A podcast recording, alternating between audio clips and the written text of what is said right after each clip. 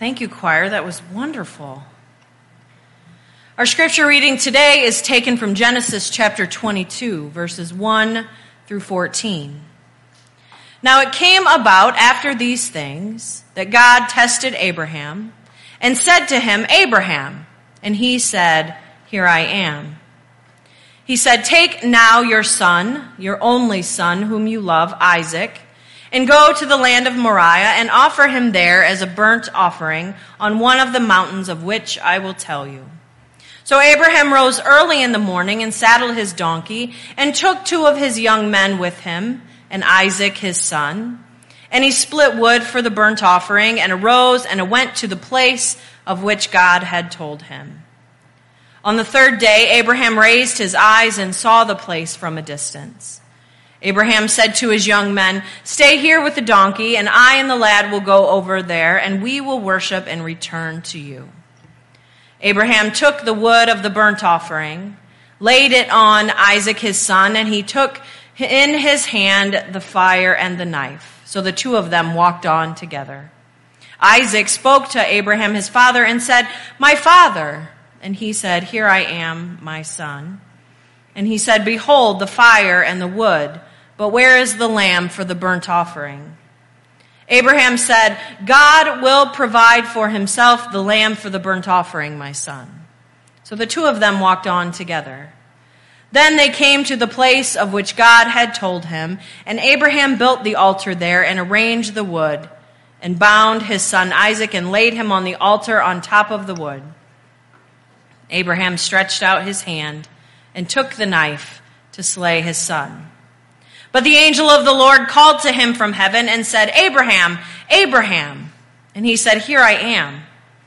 He said, Do not stretch out your hand against the lad and do nothing to him. For now I know that you fear God since you have not withheld your son, your only son, from me.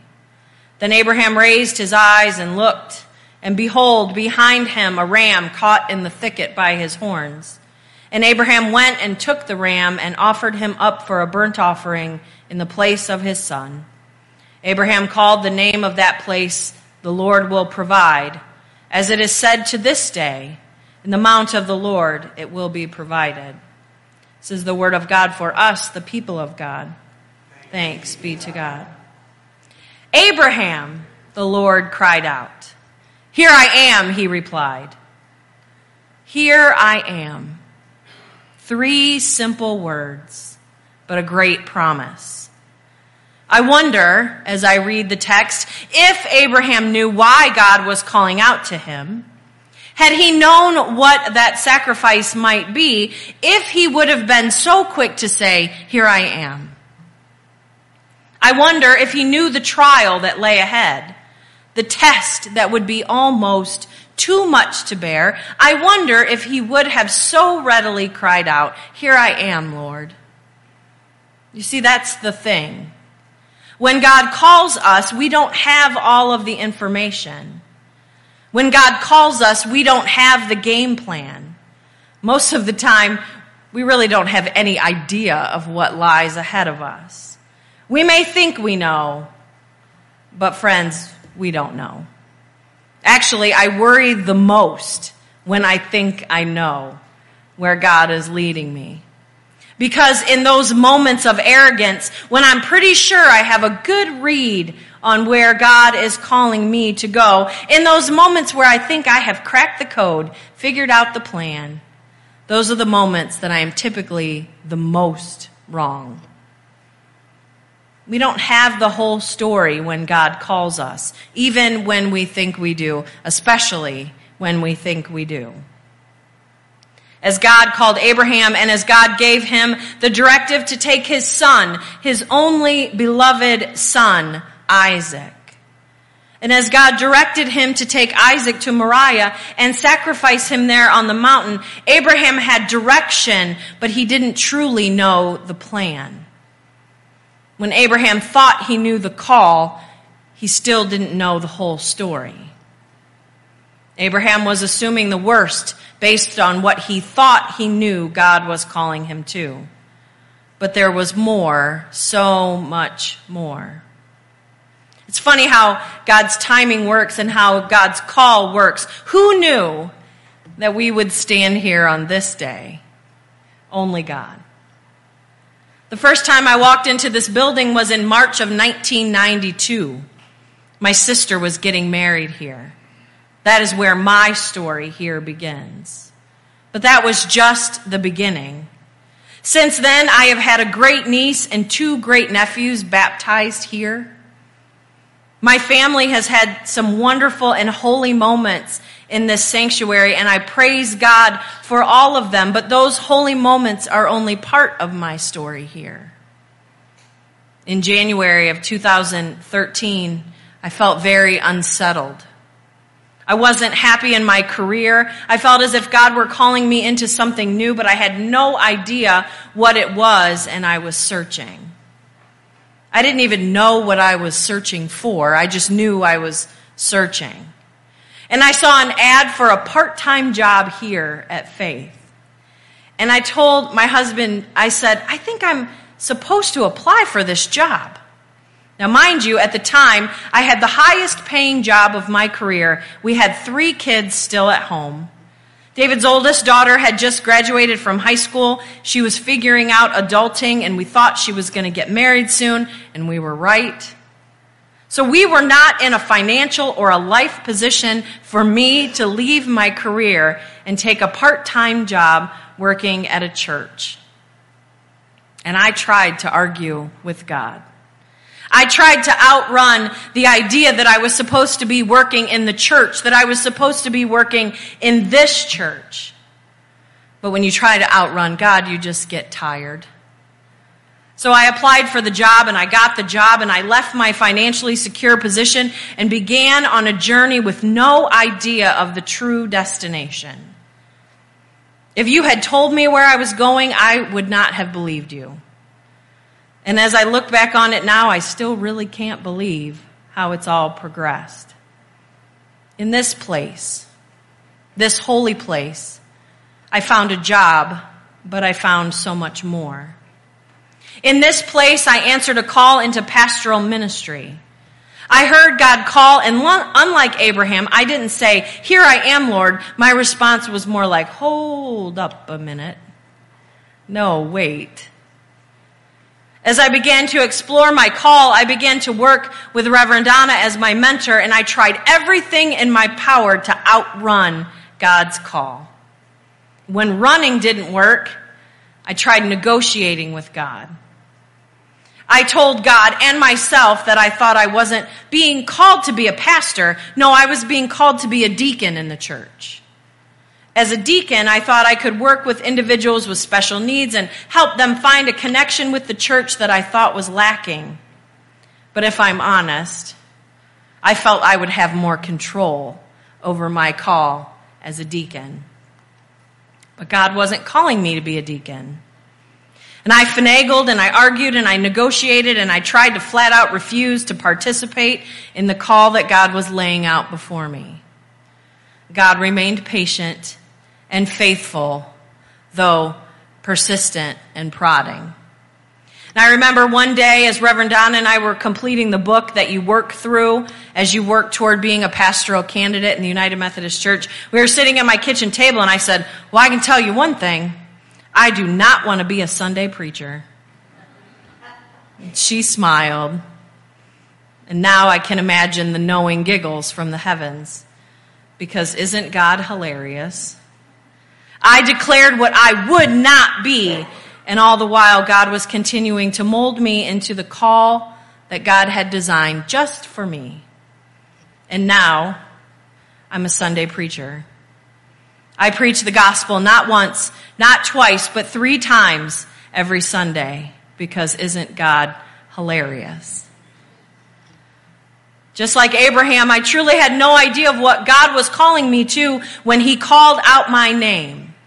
Even when I thought I knew, I, I did not know. But God knew. The same God who set the stars in place, who set the world in motion, the same God who called out to Abraham called out to me. That same God calls out to you with plans we can't even begin to imagine. And now God has called me back here to the place where it all began. God has called me to return to the place where I stood with my sister as she got married and where later our daughter would be married. God has called me to return to the place where my family has made promises to help my niece and my nephews to know Jesus. God has called me to return to a place where I stood and sang with people I will call my friends for my lifetime. God has called me to the place where I first began to hear him whisper my name. And just as Abraham had no idea of the journey that lay ahead of him and of Isaac and of all of God's people, we have no idea of what journey God is laying out for each of us individually and the journey that God is laying out for us together as a community. But we know all that we need to know. My life verse is Jeremiah 29 11. For I know the plans I have for you, declares the Lord. Plans to prosper you, not to harm you, plans to give you hope and a future. That's all we really need to know. I see this promise lived out as I look back on my story, and especially on my story here. I see God's faithfulness to me each time He called me, especially to the calls answered in this very place. And so I say, Here I am, Lord. Here I am.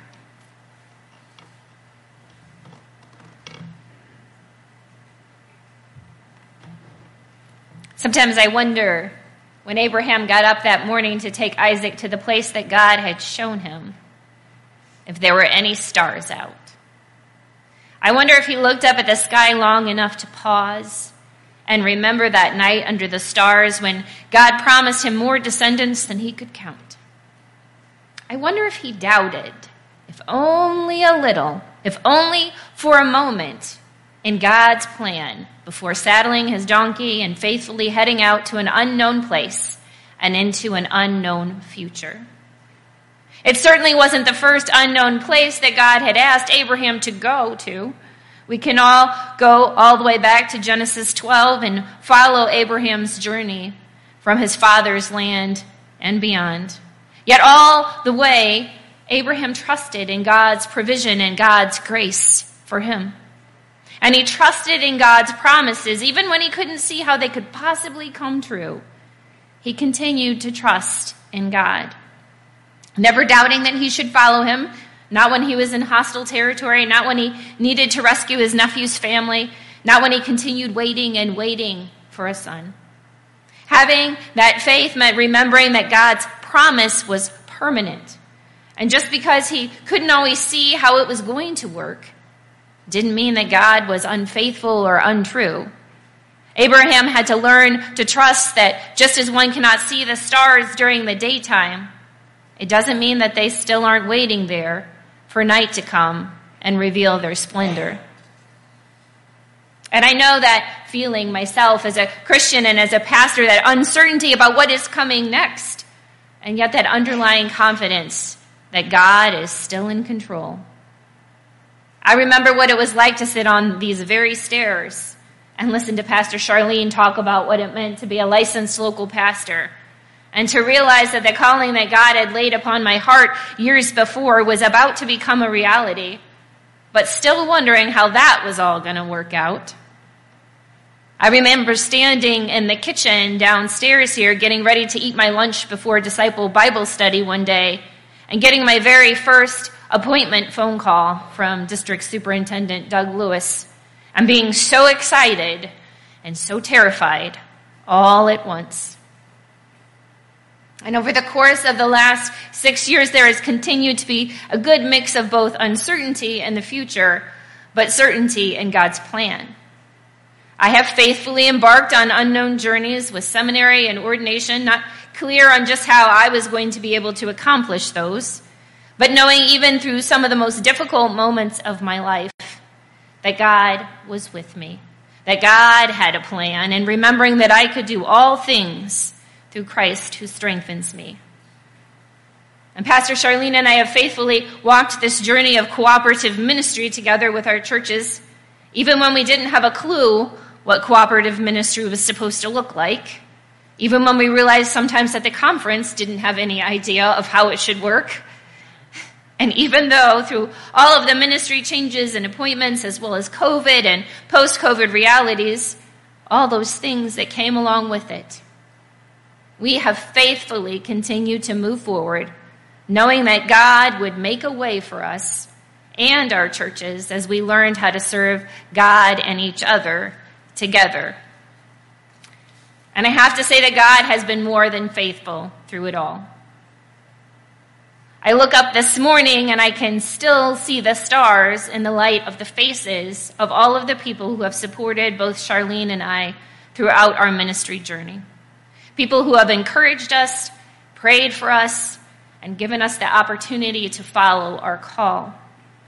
For me, this actually goes all the way back to Sally Cook back there, who gave me my first big responsibility in church back at Washington Street United Methodist Church as an acolyte on Sunday mornings.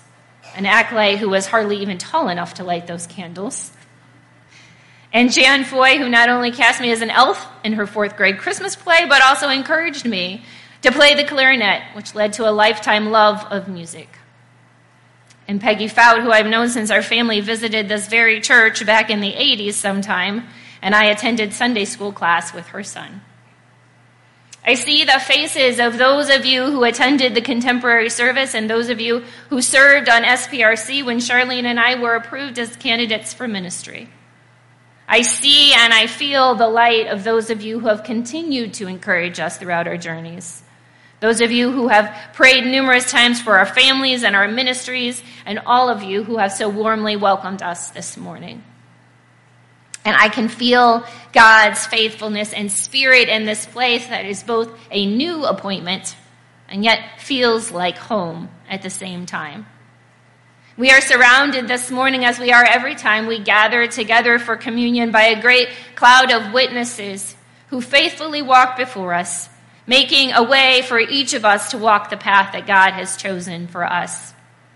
We all come to the table, each with our own respective faith journeys, but surrounded by the light and the love of our fellow Christians. We come with our memories, we come with our families, and we come with our faith, knowing that God's grace awaits us in every step. This past Tuesday night, I was out weeding in the butterfly garden at Sycamore, surrounded by the smoky gloom that has been hovering over us as a result of those Canadian wildfires. And I knew it was getting late, although with the overcast smog, I couldn't really tell, since it had pretty well looked the same all day long. But then I looked over toward the grain silos in the west, and I could see the sun, a little pinkish orange ball shining through and I thought to myself that that is just like God. Even when everything around us is hazy and unclear, God is still there. And if we look for him, we will find him. For many of you, as it is for Charlene and I, this transition is another leap of faith that we are making, knowing that God is a part of our journeys, knowing that as the Bible tells us that he will direct our steps and light our path as he continually serves as a light unto our feet, knowing that even when we cannot see the stars, that they are still shining brightly, for God's promises are true. So let us gather around the table this morning. And the certainty that there is enough. And the certainty that we are loved. And in the certainty of the words of Jeremiah 29 11 through 13, because God's fancy like that, we did not talk about our messages. For I know the plans I have for you, declares the Lord. Plans to prosper you and not harm you, plans to give you hope and a future. Then you will call on me and come and pray to me, and I will listen to you. You will seek me and find me when you seek me with all your heart. I will be found by you, declares the Lord. Whenever God called him, Abraham faithfully responded, Here I am, Lord. So let us stand and sing that hymn together as we prepare our hearts and minds for communion.